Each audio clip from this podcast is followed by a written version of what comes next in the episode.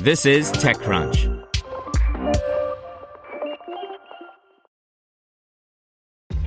This episode is brought to you by ShipStation.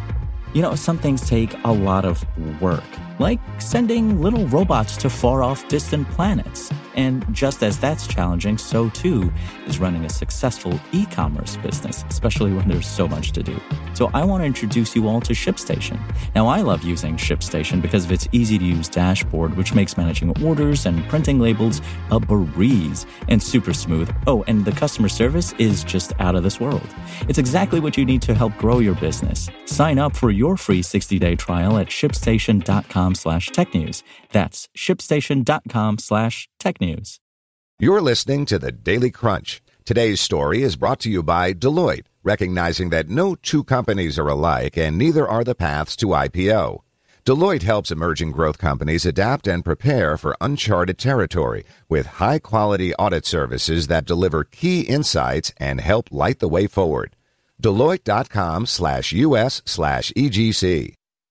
With a single wiretap, police collected 9.2 million text messages. By Zack Whittaker.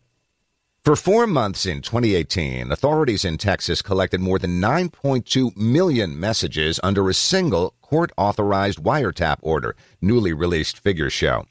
The wiretap, granted by a federal judge in the Southern District of Texas, was granted as part of a narcotics investigation and became the federal wiretap with the most intercepts in 2018, according to the government's annual wiretap report. Little is known about the case, except that 149 individuals involved in the case were targeted by the wiretap. The wiretap expired last year, allowing the judiciary to disclose the case. To date, no arrests have been made. Trailing behind it was another narcotics investigation in the Eastern District of Pennsylvania that saw police obtain a three month wiretap that collected 9.1 million text messages from 45 individuals. No arrests were made either. The two cases represent the largest wiretap cases seen in years.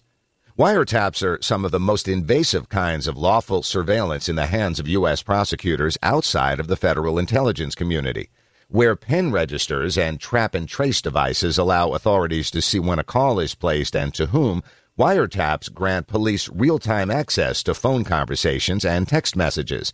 Given the privacy invasive nature of real time listening capabilities, the bar to obtain a court ordered wiretap is far higher than other surveillance measures. But the overall number of wiretaps authorized and subsequent convictions fell sharply in 2018, the U.S. court said in its annual transparency report. A total of 2,937 wiretaps were authorized in 2018, down 22% on the year prior. The report also said that the number of wiretaps using encryption went up, rendering the wiretap ineffective. Want to learn how you can make smarter decisions with your money? Well, I've got the podcast for you. I'm Sean Pyles, and I host NerdWallet's Smart Money Podcast. Our show features our team of nerds, personal finance experts in credit cards, banking, investing, and more. And they'll help you make the most of your money while cutting through the clutter and misinformation in today's world of personal finance. You'll get clarity on strategies to help you build your wealth, invest wisely, shop for financial products, and plan for major life events. Listen to NerdWallet's Smart Money Podcast wherever you get your podcasts.